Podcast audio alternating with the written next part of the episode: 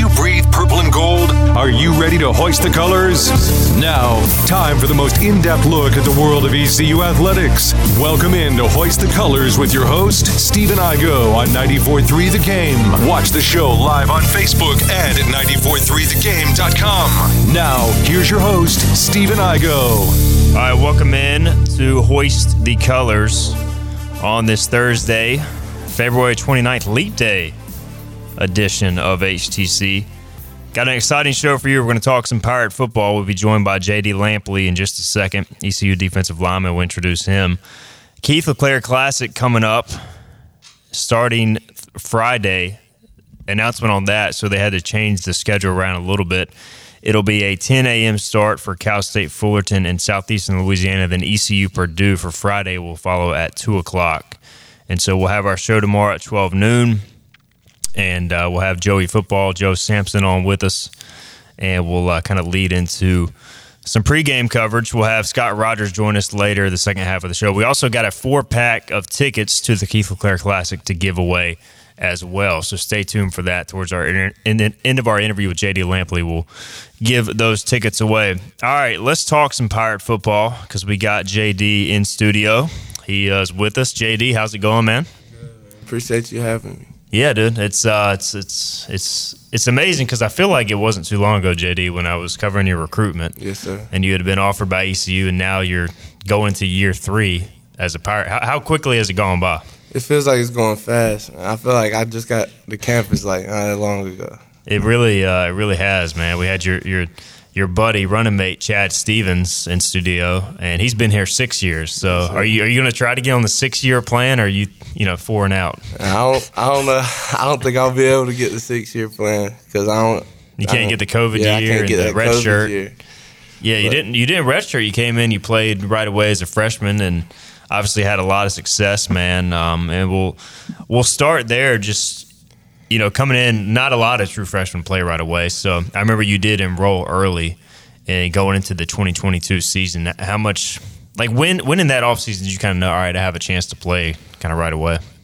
I felt like I could play like as a freshman from the as soon as I got here. Like that was my mindset coming in, and then like I really started believing it once like Chandre, like I felt like he was like he believed in me. Like he was because we were always like Coach Tesh would put us in groups together because we were both new. So like it wasn't really a lot of people. Like we could we would have to ask each other like what to do.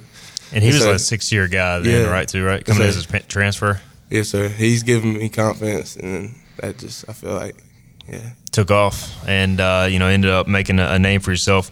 Uh, says in your bio, named Defensive Newcomer of the Year at the ECU's annual end of the year banquet. Uh, you played over 300 snaps. You know that year, obviously, y'all go to a bowl. Any any games or moments stand out to you from your freshman year when you were Uh, playing? The BYU game that was probably that's probably still like my favorite game to play in, just cause like the environment. When we won, I don't know, it was just something about it. It was. I mean, I, I gotta admit, like covering the team, and I've been to a lot of places, but there is something about that game, JD. Like I don't know if it's the location, playing a game in the mountains, or what, or how y'all won it. But mm-hmm. what what was it like getting off that plane and seeing all those mountains? That was pretty cool, right? Yeah, so because we got off and it was just like they had the big Y in the mountains and stuff. Everybody's just, and we did the walk through that morning on top of like the garage, and it was cold, but nobody, everybody wanted to be out there just because we were like in the mountains, basically. Yeah, It, was, just a cool environment to be in. It was, and that walk off kick. I don't know if it made it more than ten feet in the air, but hey, it counts, right? Andrew Conrad nailed it. Uh, so that was a cool moment. Uh, obviously, a lot of success that season, and, and going into last year, JD. Obviously, the, you know the team success we'll get into. You know, wasn't there, but defensively, y'all still had a very a very good season. So what what do you feel like going into year two last year? You know, led to that success for you guys defensively. just guys being together. I feel like like we're close as a defense. Like after practice, people don't just like go straight home. Everybody will go to like the back row of the locker room where like most of the defensive guys are. Be back there and just sitting back there joking around, playing, messing around. I just feel like when we're close like that off the field, on the field, like it makes it easy to play together and communicate and stuff. So we were talking with Chad. He, he was letting us know that he he lives uh, on his own solo apartment. So how often are y'all trying to crash crash this place and kind of you know mess it up a little bit? Nah, we had we hadn't crashed it yet, we definitely need to. Yeah, we need to. y'all need to put that on the bucket list. Uh, may, you know, spring break coming up. Sounds like y'all are going to keep it low key, and maybe y'all can crash at his house and, and have some fun. All right, so JD Lampley is with us, and obviously, look, it's the off season, and y'all are putting in a ton of work right now uh, to you know to improve as a team. How do you feel like the offseason's gone thus far from your uh, vantage point? I feel like it's going good so far. Just finished up mat drills. Uh, you know, um, ready to see, ready to get the spring ball now. I'm I'm excited to see what the quarterbacks really. Right. I mean, in individual, like whenever we're doing our little football stuff, whenever me and Chad aren't going, we'll be trying to peek over, see what they're doing, see how it's going. And you know, it's got to be. And we we've had Kate and and Jake both on the show. Obviously, Raheim Jeter will be in that mix too. Mm-hmm. But you know, tough for them coming in as as newer guys. And but a quarterback has to be a natural leader. So like, how have they maybe gone about that with some older players like yourself to try and learn everything before they can maybe lead y'all as a team? Because quarterback is kind of that natural leader of, of the team in some some respects. Yes, sir. I feel like there's not. They come in. They both, Caden and Jake, uh, you know, they came in and I feel like they're trying to get to know everybody first. Like they're not trying to come in uh, like do too much right away. Like just try to tell people what to do. Right. Like you know, they're trying to build relationships. I feel I feel like they're doing it the right way. JD Lampley with us here, ECU junior defensive lineman slash defensive end. So you played a lot. Uh, you've played inside and outside. So, what is there a specific position room you're in now? Like, are you in the defensive end room, or are you defensive line with Tesh? Or are you back and forth? Well, right now, since uh, Coach Zachary got here, we've been like back and forth. Like, right. we'll be with Tesh. Sometimes, sometimes he'll take the, just the rushes. It will be all back and forth. So. You looking forward to getting to know Coach Zachary a little more yes, uh, as, as, he kind of settles in? Yes, sir, I am. He seems like a cool guy just from the conversations I've had with him so far. So, Co- Coach Tesh, who you've also obviously played under, I always tell like I've told Elijah and Deontay he's the craziest, craziest dude. But like he seems, uh, you know, on the field like he he know he knows how to push you all the right way. Like, isn't that part of being like a really good coach? He seems to kind of have that knack too, right? Yes, sir. I feel like he just like gets guys to do do it the right way. Like he makes you want to be great. Like you know. Like I remember my first spring turning around, like chasing the ball. He's chasing me, ch- running to the ball. He definitely will chase y'all. JD Lampley, uh, originally from Richmond Senior High School in Rockingham. So I remember covering your recruitment. You had South Carolina, Duke, a number of other schools that, that recruited you. So what what was it about East Carolina that led you to the Pirates? I felt like I I was wanted here. I like the guys who are already here uh, like Eli Morris was my host on my official, and I was around like all all the people who are still here. Like, I just felt like I would fit in here. What's it, and how much did it be in like a football place? Because obviously, like Richmond County, uh, it's you know Richmond Senior High School. It seems like that's a football oriented town. Yes, like, sir. So, like, how much did ECU being kind of similar to that from like a football culture help? Yes, sir. I mean, it reminds me a lot of it because like say you're out eating somewhere, somebody be like, "Do you play football?" Like that reminds me of being back home. Like I just I like that it has a strong uh, community behind it too. Yeah. Uh, JD Lampley with us. So we were talking earlier from Rockingham, but known a little bit as NASCAR country. That obviously they used to have the, the races there, and, and we'll have to get Phillips' take if they're coming back or not. We were kind of talking. We don't really know the exact scenario, but not a huge NASCAR guy, right? So not really. Yeah, because like, don't, we don't do it at Rockingham anymore. So yeah, and I was telling you, uh, I've gone to a few rock festivals there, so it's a there's not there's only one lane to get in and out, so it can create some traffic jams. Yes, um, but uh, obviously, great place. Um, JD Lampley with us. So last year, JD was tough from a wins and losses perspective, two and ten. But you guys, I mean, it just seemed like from the outside looking in, like locker room wise, y'all held it together so well. I mean, there was never any finger pointing. And so, what do you think led to that? Whereas, like a lot of teams in that situation maybe couldn't have held it together like you guys did. Just guys sticking together, man. Like, cause it'd be easy just to put the blame on the offense or coaches, whatever. But, but like at the end of the day, there's still more stuff we defense really believed that there was more stuff we could have do could have done to still get the win in plenty of them games. You know, and we would just say like they they can't win if they don't score. So that was our mindset every game. One of those games was FAU. Y'all had, I think, the entire D line had a sack, and y'all did the Spider Man. Yes, so sir. we had, uh, I think it was Deontay told the story. He, so this was your idea originally, right? The Spider Man. Like we we were all kind of talking about it in the hotel. Like I don't really know. Man. I don't know. It just kind of happened. yes, sir. But like, were you just like, why, did you like see the Spider Man meme and were like, Yeah, we, do we, we saw it, and then we were talking about it in the hotel. And then whenever they both had already had the, a sack that day, Right. and then when I got it, I was just like go crazy something. And then it was like Spider Man, Spider Man. And then we all did it. Like it looked, turned out to look good. I don't know. So when I talked to Elijah and Deontay, they were like, we got to come up with a way to top it now. So have, Yeah. y'all, have y'all started working on that, or is it still work in Uh, progress? we gotta figure something out. We gotta. You got all summer, man. So hey, spring practice, maybe. You know, that's uh, the, the problem with spring though is like, what is a sack really? Because like, if y'all Yeah. get somewhat close, they blow it dead. So it's kind of hard to celebrate, right? Yeah, we need Jeremy Lewis out there calling sacks. He used to That get pretty true. mad out there at practice when Houston wouldn't blow the whistle for him. That is uh, the great debate because it's like you can't hit the quarterback, so you can only go so close to him. Yeah.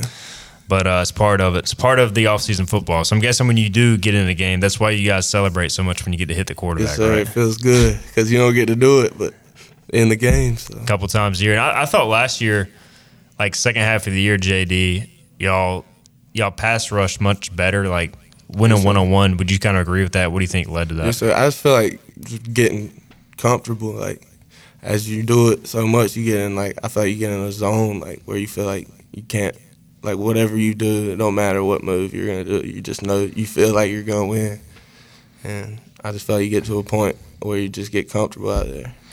So does JD Lampley? Do you have like the spin move, or you just like try to like run by guys or run them over? I don't really spin that much, but I feel like I can. Like So we're gonna have to see that this year. yes, sir. Add it to your arsenal.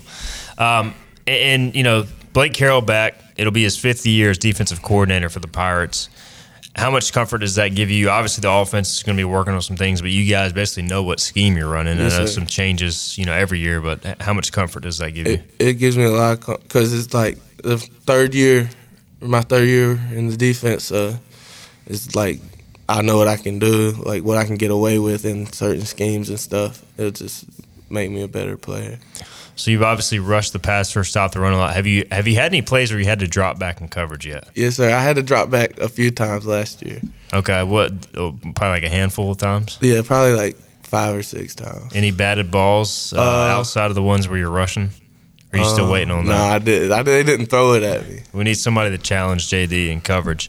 Um, and obviously, last year you moved around a lot, and we'll talk about. We got some questions from fans on the other side. You know, kind of like maybe slimming down a little bit, but playing defensive end versus D line, you guys have that versatility where you can play inside, outside.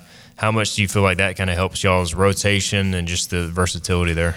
I feel like we got a bunch of guys who can do that too. Like me, Chad, Eli, Sue, all of us can all play three technique. Put them, put them in five technique. It don't matter. Like, and there's more guys than just the ones I said. That was just off the top of the head. But No doubt.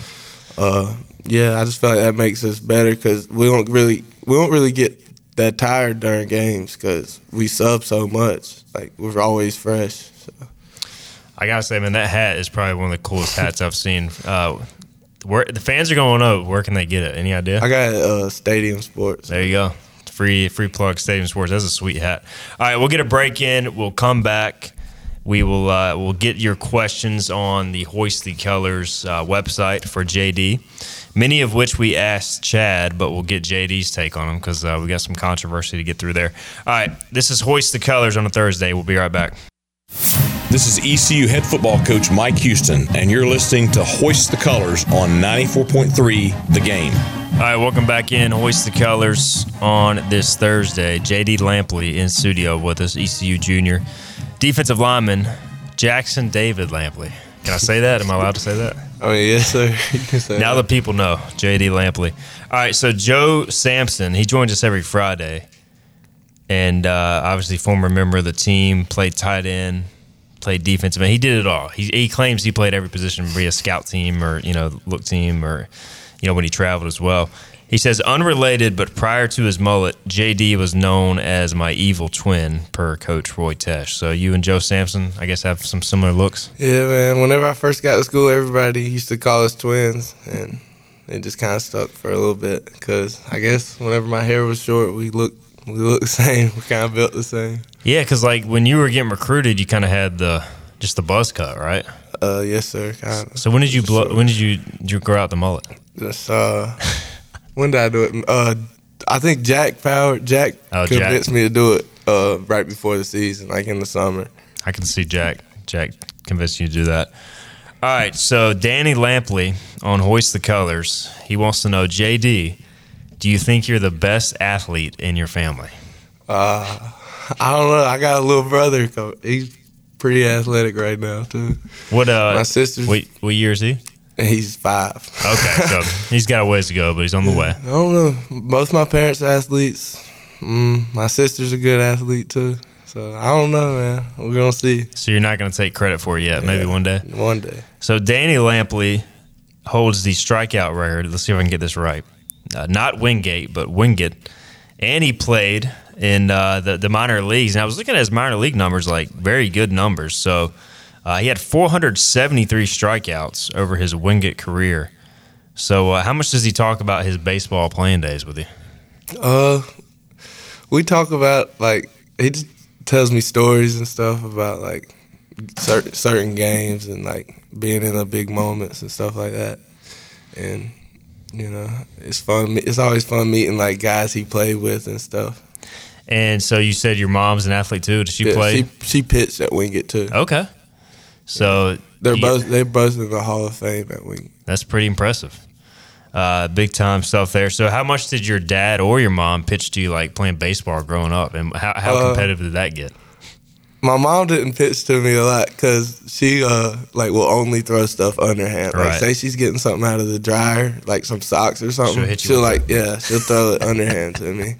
But my dad would always pitch to me. We got like a a little storage building that we've had since like I don't even know like my pretty much my whole life. Like we have a hitting cage in there and stuff So, uh, did you ever take him deep, hit a home run off of him? all the time. all the time? But he, he wasn't pitching for real. If Right, I did, he probably he probably would would have hit me with it. right, BP, right? He's got he's got to lay it down the pipe. So, uh, you played baseball at uh, at Richmond Senior. So, how, how did that go? And uh, you know, versus football. Like, when did you know football was going to be your sport versus baseball? Um, so I I played baseball, and then my sophomore year we played like three games, and then it got canceled because of COVID. And then the next season, football got moved to the spring, so I kind of had to pick one, and I I already had a a, a few offers like for football, so I was obviously I was gonna stick with football. Do you ever still pick up the bat in the off season and like Nah, get some really. swings in? I don't. Well, hey, uh, I imagine you're a pretty big dude. You could hit some home runs still to this day. so uh, maybe y'all can have like I know the basketball team has done like home run derby at Oh, the we softball did. complex. We did that last year that? during the spring. We did. Okay, so how many did you hit? I don't remember, but it was like wiffle ball. But I, did, I hit a lot. JD Lampley, if they do it again, he's uh, he's my betting favorite to go deep the most on the football team. Um, all right, so your dad also wants to know: Will we see you in the donkey offensive package ever? And so walk us through what that is. Donkey was just like a package in high school. Like they had, they would call it the, whole, the sideline, and then I would go to running back, and they just put like everybody up on the line, kind of. So basically, just give you the ball that you run like for. short yards and stuff. I mean, I hope we. I hope. Hey, JDB, nice. John David Baker, pretty creative, so maybe you can get it going.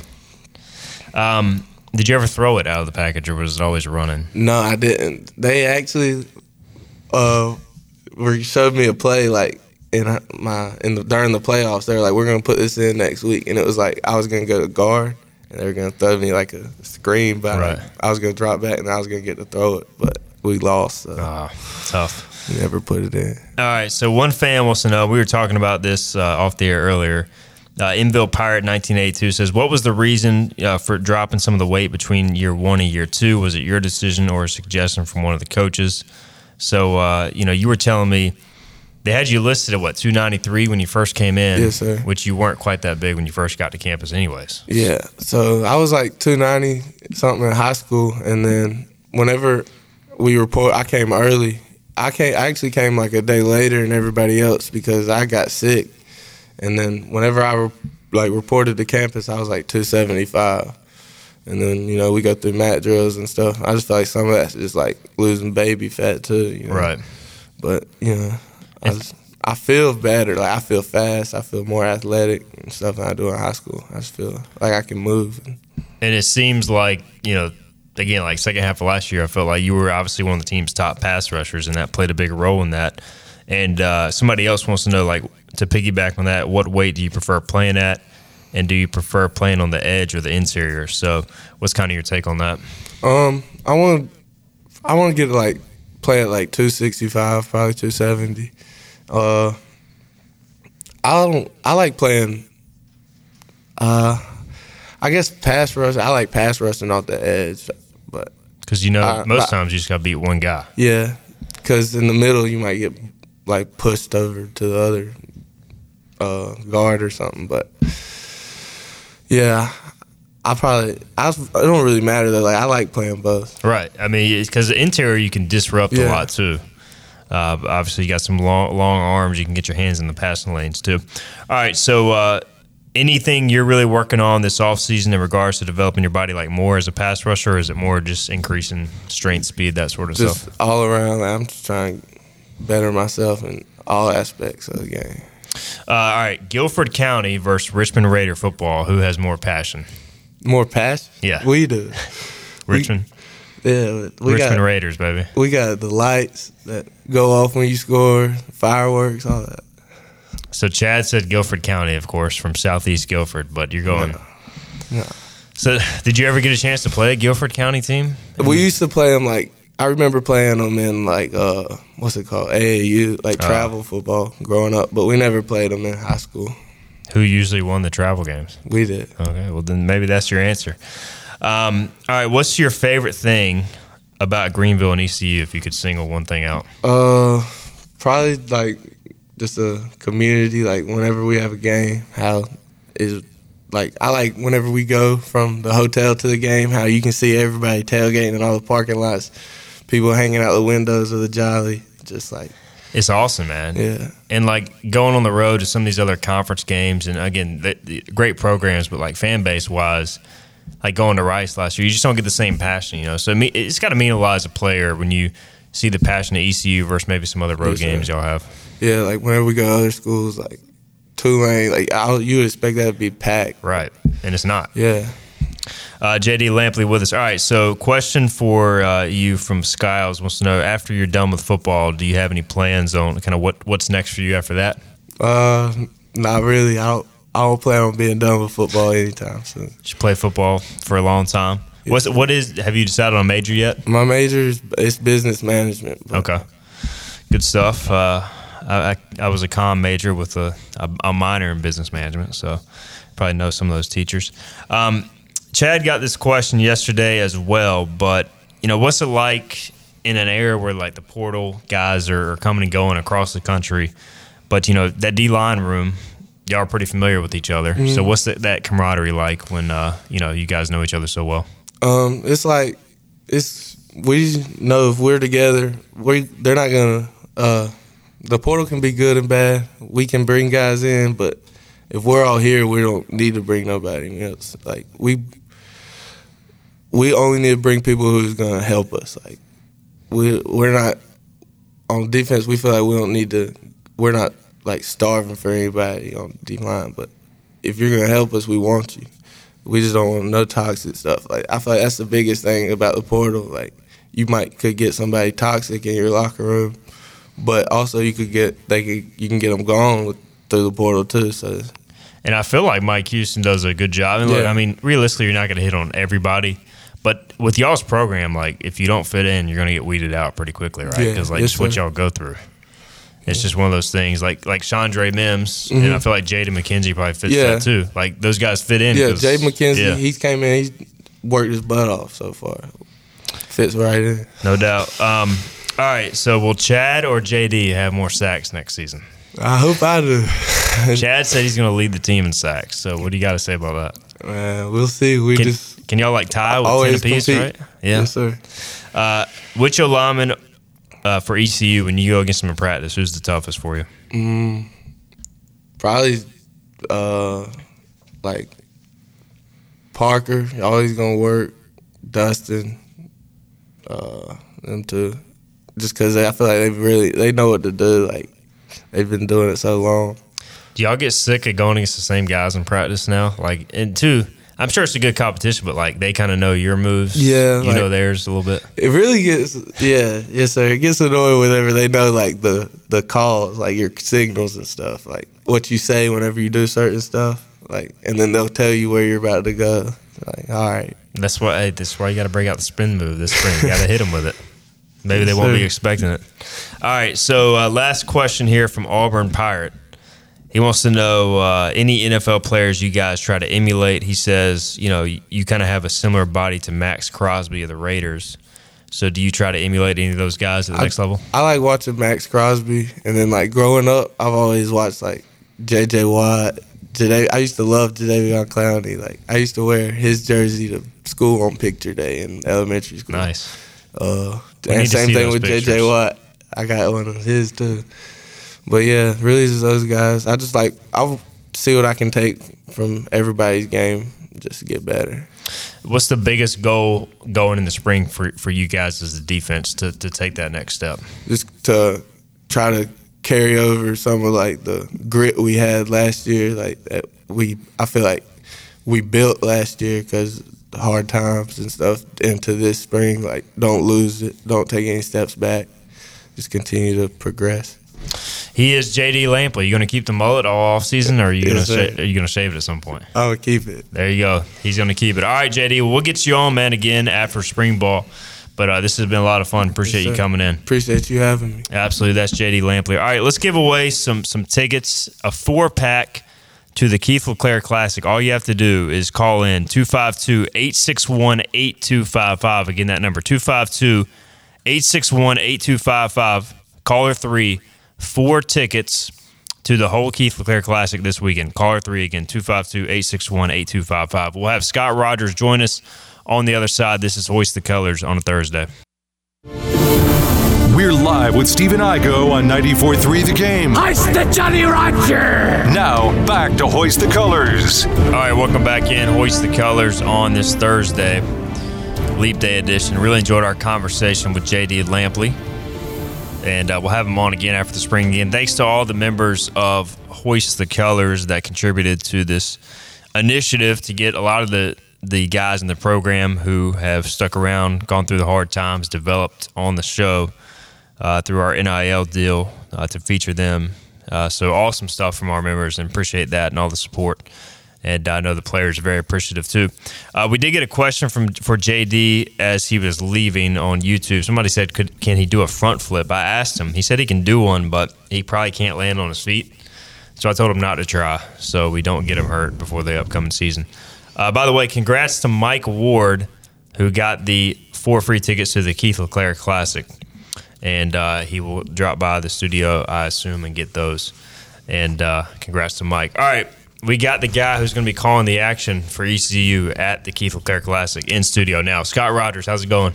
It's been a uh, long morning so far. It's Yeah. an early wake up call for uh, Talk of the Town this morning. Yeah, you're you're, you're doing double, triple, quadruple duty at times these days, right? That's right. doing it all. And uh, so schedule change. We noted it earlier. Um, so 10 a.m. for Cal State Fullerton, southeastern Louisiana. Mm-hmm. ECU Purdue at two. You know, with rain in the forecast. Right now, the rest of the schedule stays the same, but that's the Friday schedule. So we kind of figured that was coming, right? Just with try to get those games in early because you don't want to have to bang a day with the travel for all these teams. Yeah, and you obviously, especially with someone like Fullerton coming from on the other side of the Yeah. country to be here, you certainly don't want to have them lose a game. But good that uh, at least we do have some good weather on Friday morning and then early afternoon to be able to hopefully get both of them in. Let's talk uh, before we look ahead to the, the classic Tuesday ODU. Pirates lose in walk off fashion by a run on a home run that really looked like a fly ball watching the stream. And I know you were there in person and uh, probably thought it was a fly ball too, right? Yeah, I mean, it, for those who were listening, it uh, certainly did not sound like it was going to be a walk off homer off the bat. You know, I thought it was going to be a, a pretty deep fly ball, but I thought you know there wouldn't be any issue there, and it just kept going and going and going, and it finally got out of there for the walk off. So, what's your take? Two midweek losses.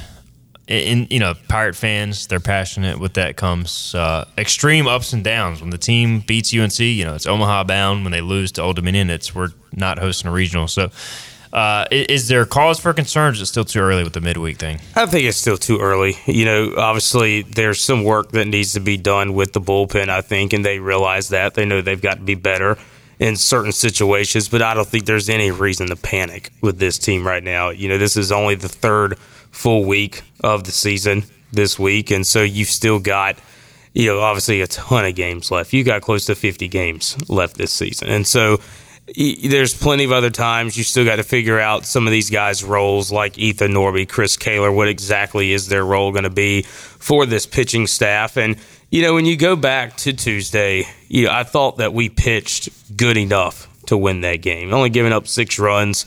You know, yes, some of them were on home runs, but I thought they pitched good enough to win that game. But when the bottom of the order doesn't produce any hits, that's what's so frustrating in a game like that. And it's not like ODU. Now they're they get the last guy they brought in had some nasty stuff. He but, did. Um, it's not like they're a shutdown staff, and you, you get the three on homer early, and then it was just like I don't know. They kind of took the foot off the gas. I thought a little bit. Yeah, you know, you the the big things was you know obviously the bottom of the order not having any hits, and then situations like when Riley Johnson had the lead off triple. He stood, score him. yeah, he had nobody out and he didn't score.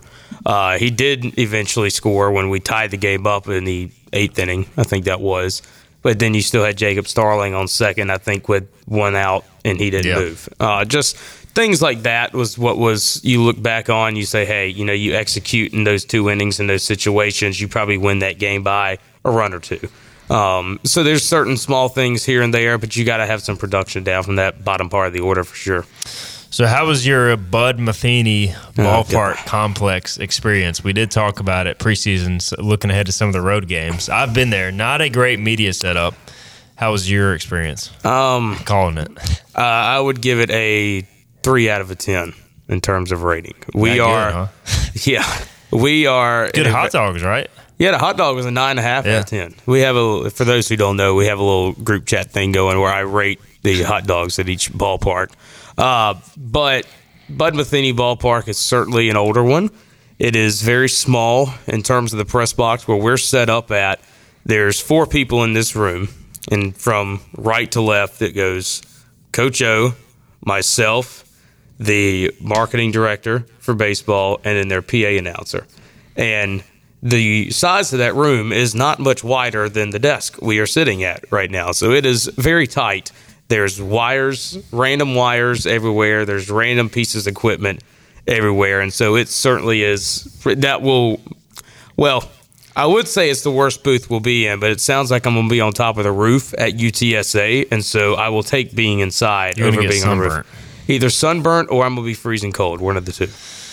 Yeah, that's And tough. pray it doesn't rain. That's tough, man. Uh, yeah, speaking of rain, so Kason Romeli, who uh, interns with us on the show a lot, his his laptop got hit with rain, which you alerted me to. It is working, so crisis averted.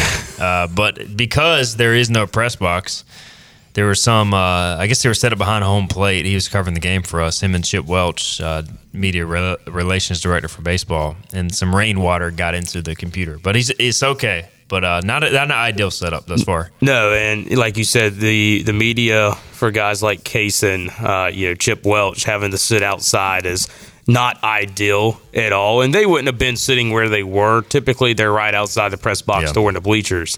But it's still just bad situation, and for especially for events that happened to Kaysen on Tuesday. So I guess they are planning to renovate the stadium. So talking with the people in the press box, it sounds like they are starting construction in July. Okay. At least that's the plan, and then they're still working out on where they're going to play games at next season. A good thing about where they're located, you know, of course, you got Harbor Park there, which is where the Norfolk Tides play. You've got Hampton University there. You've got Norfolk State. Uh, I think Virginia Wesleyan is right there near Norfolk as well, which is a really good D2 program. So you've got a lot of options, options to play your home games at. Well, uh, hopefully, they do continue this home and home series, you know, it does set up better. And I feel like ECU always takes a good crowd up there in that area. There's there was there was by far more ECU fans than Old Dominion fans yeah. there Tuesday, which always makes the losses more frustrating. But again, it's baseball. I know people get tired of hearing that, but uh, well, you know, I, I personally, I'm not worried. I do think it gives them less margin for error midweeks going forward, but like they're losing one run games. That's all of our losses this year. Yeah, all one run, run losses. And to me, like maybe there is something to that. You got to make the plays when it counts. But if you're if you're a baseball team and and the majority of your losses are about one run, you're a good baseball team. Like sometimes there's just some fluke things that happen. Right, and you know, two of these losses are against the best lineup we will see all season in North Carolina. Campbell, who is now a top 25 team, and then Old Dominion. Yes, they're down this year, but that's been a program that's been really good over the past few seasons. And so it's not like you're losing to bad teams at all. In, in every single game, they've been right there. They've had a chance to win every single one of them. And so it's not like they're getting blown out. It's not like they're losing to bad teams at all. It's just you're coming up a little bit short, and a couple plays here and there are the difference in those games. All right, so looking ahead to the Keith LeClair Classic, Purdue Friday, Cal State Fullerton Saturday, and then Southeastern Louisiana Sunday. So, how much research have you done on each of these teams? Are you are you taking it one game at a time? Are you focused on Purdue right now? I'm uh, just about. I've not really looked at anybody other than Purdue. Uh, they have a lefty, I think it is, going tomorrow who has not given up a run this season in two starts, and they've played Stony Brook and George Mason this year. They've both been a four game series. They've not done midweeks because what they do is those first couple weeks they actually come down to North Carolina and play. You know, whether it's in Holly Springs or Cary, places like that, they rent them out just because it's so cold up at Purdue, and so they've played those four game sets on the weekend. So they haven't had midweek games, but numbers look good. They're hitting the ball pretty good, so it should be a good matchup tomorrow. Fullerton appears to be the weaker team in terms of numbers this weekend, but as always, it's going to be Fullerton. It's going to be that West Coast style. That's going to be a slow, dragging game, and so you'll have to get out of that. And in Southeastern, haven't really looked at them a ton. Uh, numbers don't appear to be that bad, and, and, this is a program too that knows how to win. They've always been a right. solid program. Historically, if you're if you don't follow baseball, Southeastern Louisiana is in the postseason a lot. So I mean, they're Absolutely. a team that is that is very good, and they've come I think they've been in this tournament in the past and have, have, beaten ECU or at least have given ECU a fight. Yeah, the I can't remember what year it was, but Tennessee. It was the year Tennessee was here. Yeah, for the LeClairs, the right. last year they were here. Yeah, in Tennessee, I, I remember ECU losing that game. Uh, Newton Smith says the back end of our pitching seems a little weak. When ECU took out the Stars this weekend, the teams immediately took advantage and, and got back in the game in the last two two and a half innings. I mean, I, I just think it's a work in progress right now. Is how I would fra- phrase it. And I know, you know week maybe in terms of proven experience. I, I, think the biggest thing, and you you touched on earlier, Scott, is finding what roles guys go in because like Chris Kaler is a pretty proven commodity. All right, mm-hmm. he's going to get up some hits. He's not a dominant guy, but he's a strike thrower. He's a pace oriented guy. So like finding what his role is going to be, I think is critical. That way he can focus on that. Ethan Norby, I think, will be the same way. And then you got a lot of these bullpen guys. They're trying to figure out where they slot in. So I think a lot of it comes down to just working that out, and eventually guys will emerge. But I think the talent and the options are there. It's not like they don't have options. Yeah, and you know, I think one of the biggest surprises over the past you know few games was Jackson DeLorenzo, the job that he's done, and he looked really good Tuesday at Old Dominion. Uh, you know, other than the wild pitch against North Carolina on Sunday, he looked really good, especially for a freshman coming into that situation. I thought he really composed himself well uh, it, it, their talent is there. It's just you got to find the roles, and you know that's that's one thing that every team is going through right now at a lot of their bullpens. All right, Philip Pilkington behind the glass comes through. Uh, Southeastern Louisiana came in 2016. Pirates won two to one. So. Uh, that was a close game. So again, good program. They won't come in intimidated. It should be a fun weekend of baseball. Like I don't think there's an elite team necessarily outside of ECU, but if ECU plays basically like they have in these midweek games and kind of messes around, they'll get beat. Yeah, they they will, and you know that was one thing. You know, you could tell that Cliff Godwin was was frustrated after the game on Tuesday in his post game interview. He, he the biggest thing was that offense, especially in the bottom of the order, and yeah, he said we were going to get it fixed, and I think this is going to be a, a, a different team we see this weekend, and one that's energized and fired up, ready to play. He said that we'll find the right guys, you know, as far as production from the bottom half of the order. You know, do you expect to see anybody different? I would say this weekend in in those roles. I wouldn't say so. Maybe you see, you know, someone like Ryan McCrystal slide in as a DH. Uh, you know, there's only I think so many you can, so many different things you can do with that lineup. Whether it's one of those games where you send Cunningham out the left, you put Claunch in at first base, something like that, or do you keep Cunningham at first and have either Nowak or Bristol Carter in left field?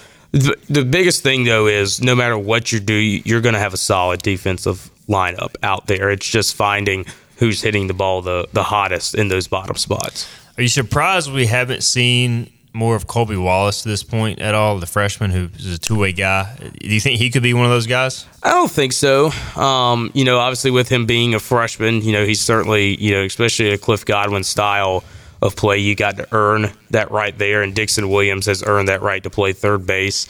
Uh, he's been good defensively. He's, he started off hitting the ball really well. And so maybe you see Colby get in there as a DH, but I don't think you'll see him much defensively at all.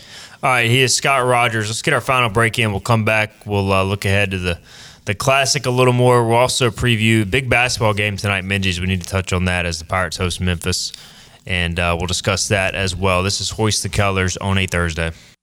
Everything you need to know in the world of ECU athletics. This is Hoist the Colors with Stephen Igo on 94.3 The Game.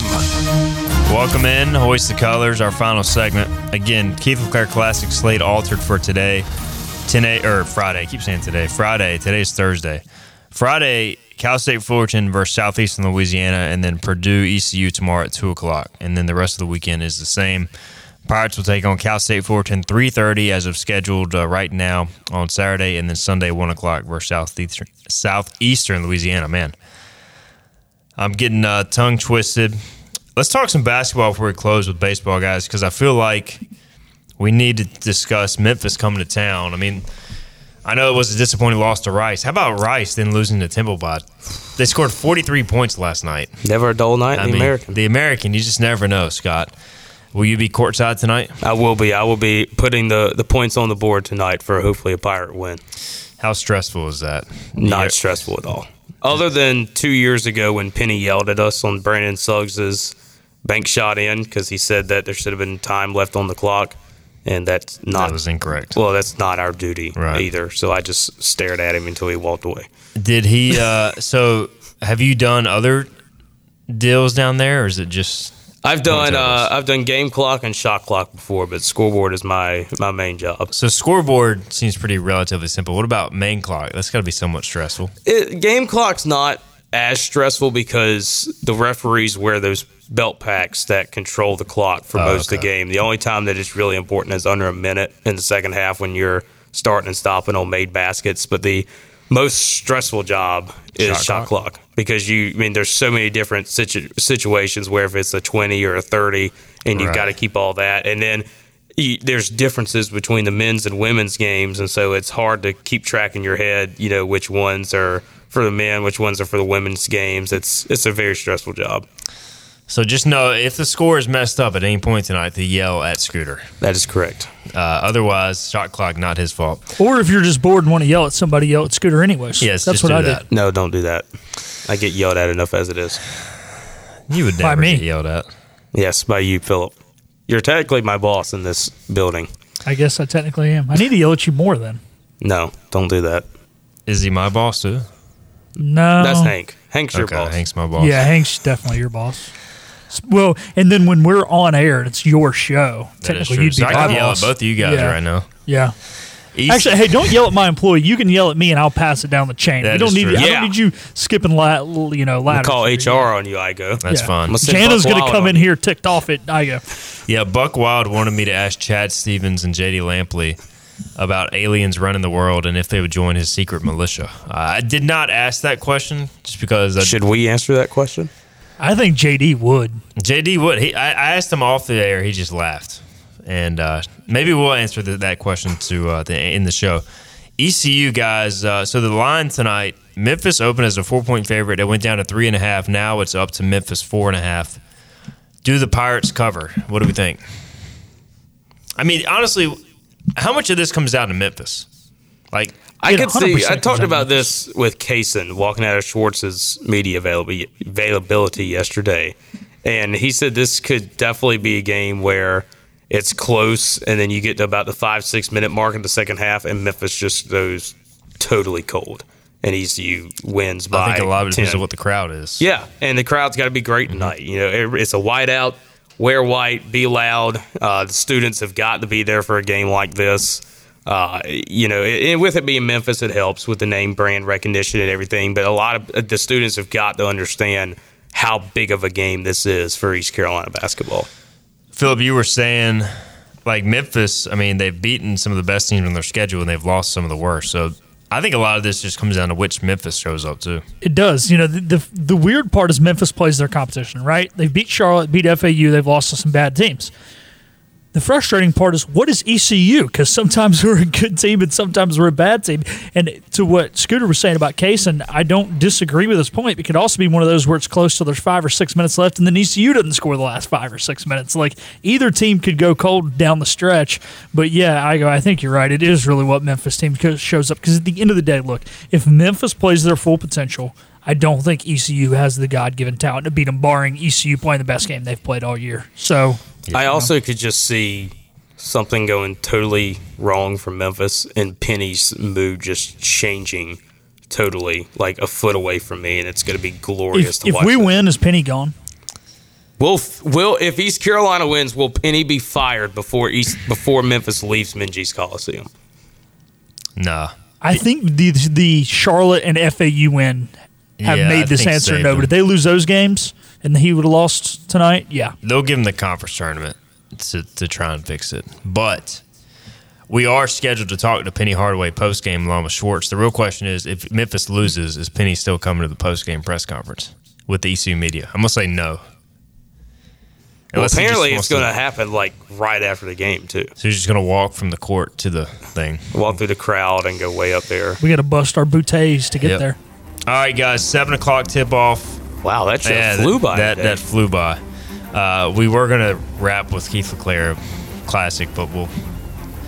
We'll, we'll discuss it off the air. And the football schedule is about to come out, by the way, if you're listening live. So stay tuned for that. Scooter, appreciate it, man. We'll see you Absolutely, at the uh, and then game tonight I got to pay my respects to Joe Shoe on the table There you go. Joe, Joe Shu. He'll be back tomorrow. We'll ask him the alien question. We'll see you then, 12 noon. This has been Hoist the Colors with your host, Stephen Igo.